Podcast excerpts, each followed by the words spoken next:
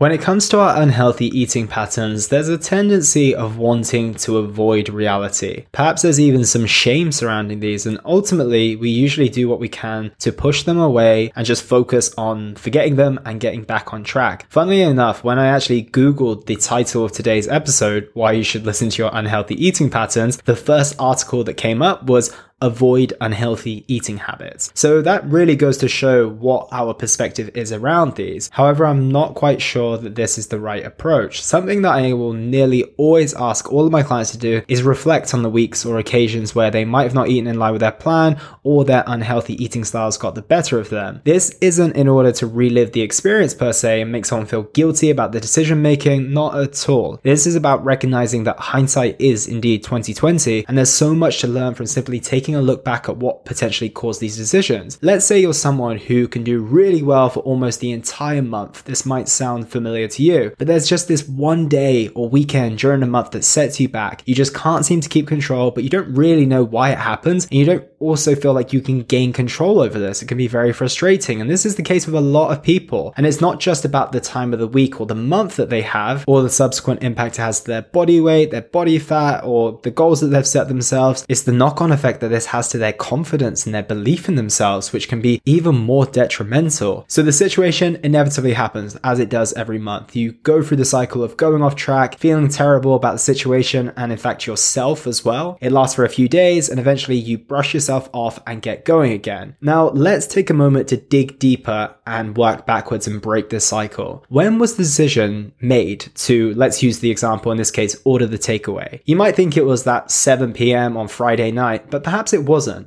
Perhaps it was the fact that, just like all of us, we're more susceptible to cravings and hunger when we're tired. So when you saw the donuts going around the office in the morning and really wanted them but decided to apply some self-control, perhaps that was your first trigger, or perhaps it wasn't even that. Maybe it was just the fact it was Friday, and in the past, this was your day to let loose a little. So that was the association that it created, and that was the decision that ultimately came. Maybe it was sleep. Perhaps your body wanted to gain energy from somewhere, and the highly decadent and calorie-dense food seemed more appealing than ever. Perhaps it was because you were stressed about that deadline, and the combination of the stress and perhaps the celebration of meeting your targets triggered you to order that takeaway. Or maybe it was a combination of all of these, and perhaps you have tough deadlines every single month, and the trend is that you get more tired as the month goes on, the pressure and stress increases, you have a pre-existing association with using food as a way to manage stress and give you more energy to perform when you are missing out on sleep, and the culmination of this all leads to you making the choice that you always do. That analysis right there is a little different from just saying it was Friday and there was nothing in the fridge at home. You now have something to work with, an ability to break the cycle. And now here is the key part. What's the real problem here? It's not the Deliveroo or Uber Eats app on your phone. It's not the pizza and ice cream you ordered.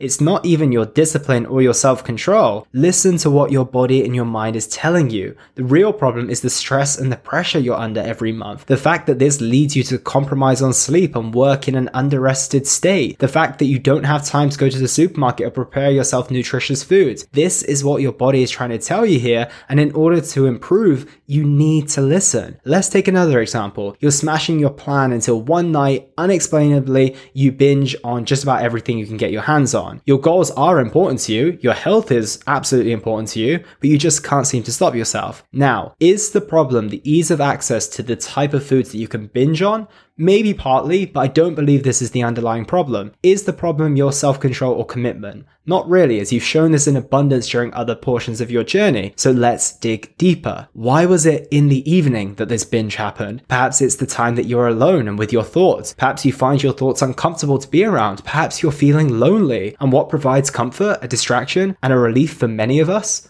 Food.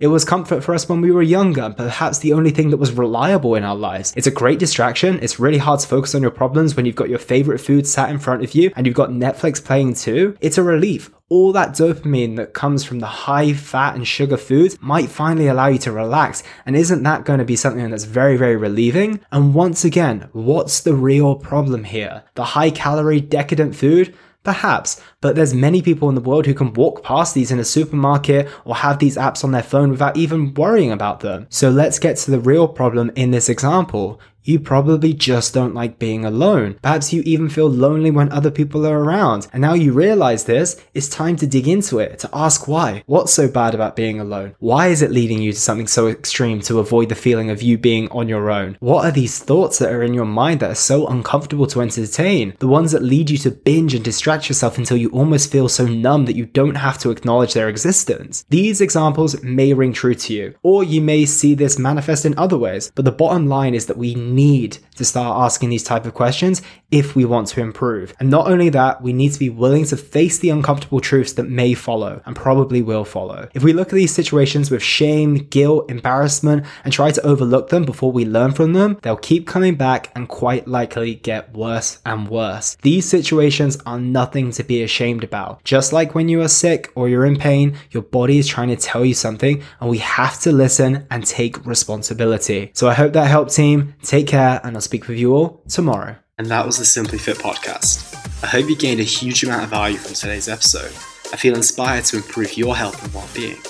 Be sure to search for Simply Fit in Apple Podcasts, Google Podcasts, and Spotify, or anywhere else you get your podcast from. And go ahead and subscribe so you don't miss any future episodes. Also, if you like the episode, please don't forget to give it a 5-star rating. I'd love to hear your feedback or any questions you have. So reach out to me on social media. You'll find me on Facebook and Instagram @elliothasoon. Thank you so much for listening, and I look forward to talking with you all on the next one.